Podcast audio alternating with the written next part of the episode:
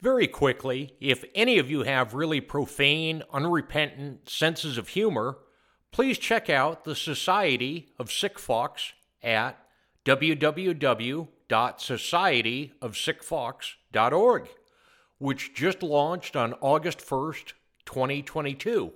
If that's not your thing, please don't visit www.societyofsickfucks.org, but still have a great day anyway. Thank you.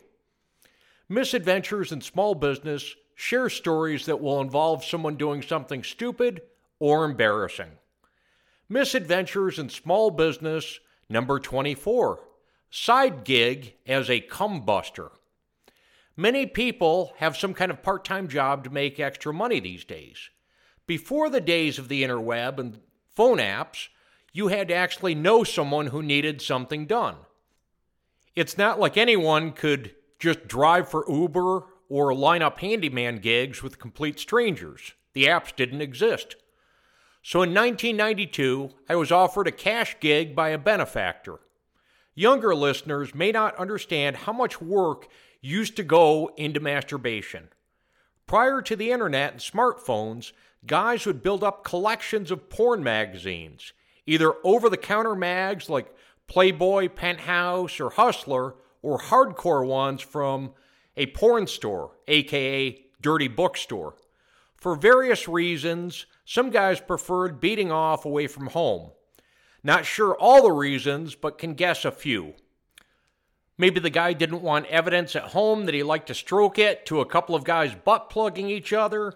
Maybe he still lived at home and his mother might call her Bible study friends to do an exorcism intervention if she found a three foot stack of Spank Bank publications or 40 to 50 VHS tapes in his room. Whatever. The dirty bookstores had video booths. They worked with either quarters or tokens that could be purchased at the front counter. Most places preferred tokens since too many quarters would be tempting for some junkie to pry open the machine for some easy cash. These video booths usually had locking doors and a small bench seat. The booths played continuous movies with maybe 12 channels covering an assortment of taste. The first nine or ten would cover various forms of straight sex, at least from the male perspective, with couples, threesomes, interracial, orgies, etc. The last two or three would all be guy on guy stuff. Each token or quarter allowed something like maybe 30 seconds or a minute of video play. So the guys would go in, watch those videos with five or ten dollars worth of tokens, and very frequently rub out a load right there. So, what does any of this have to do with my side job? Well, these establishments were occasionally inspected by the Department of Health. The inspectors were realistic enough to forgive a fresh load or three on the walls, floor, or video screen. What they did not want to find with their blue light was months or years of dried jizz. For several months, I was a cumbuster. About every two weeks, I would head over to this dirty bookstore on Monroe Avenue and clean all the Jack Shacks. I can't remember now if there were 12 or 16 of them. Initially, I was getting paid $100 cash out of the till for about two and a half hours of work. I had on big rubber gloves and a rag with a bucket of bleach water, which I would use to wipe down every square inch of each room. I was cautioned when I started to be extremely careful when wiping down the seats, as they had found needles numerous times in the gap at the back of the seat. I guess these private booths would also be a great place for people to shoot up in private. After finishing this nasty job, I would walk across the street to the bar and get a Genny Pounder and smoke. What the hell is a Genny Pounder, you may be wondering? Well, it was a special 16 ounce bottle of Genesee beer. Genny wasn't even a great beer, but it was fair and local. Besides, all I could smell for several hours was dried jizz and bleach, so nothing tasted right anyway.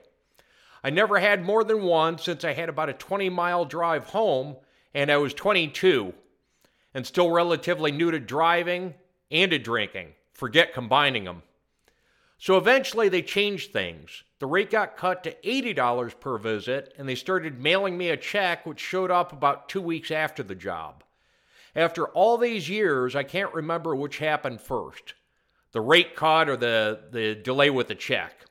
I stuck with it and didn't quit as it was still easy money for two and a half hours of work. I could basically pick my day and time and show up so it didn't block me from whatever else I was doing. I timed my visits to mid morning as I wouldn't have to work around too many chronic masturbators or creepy guys in trench coats. The side gig ended several months later when they hired a guy for $6 an hour to drive around to four different smut shops in the chain cleaning the booths. 40 hours a week, that's what he did.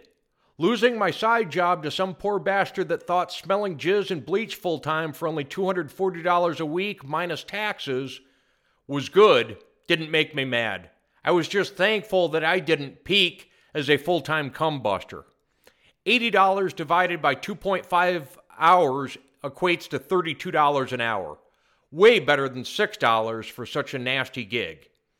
I never once saw Mike Rowe profile this line of work on his Dirty Job show. Not sure why. Until the next misadventure, remember if you do something nasty for money, Think like a corporate call girl, not a street corner hooker.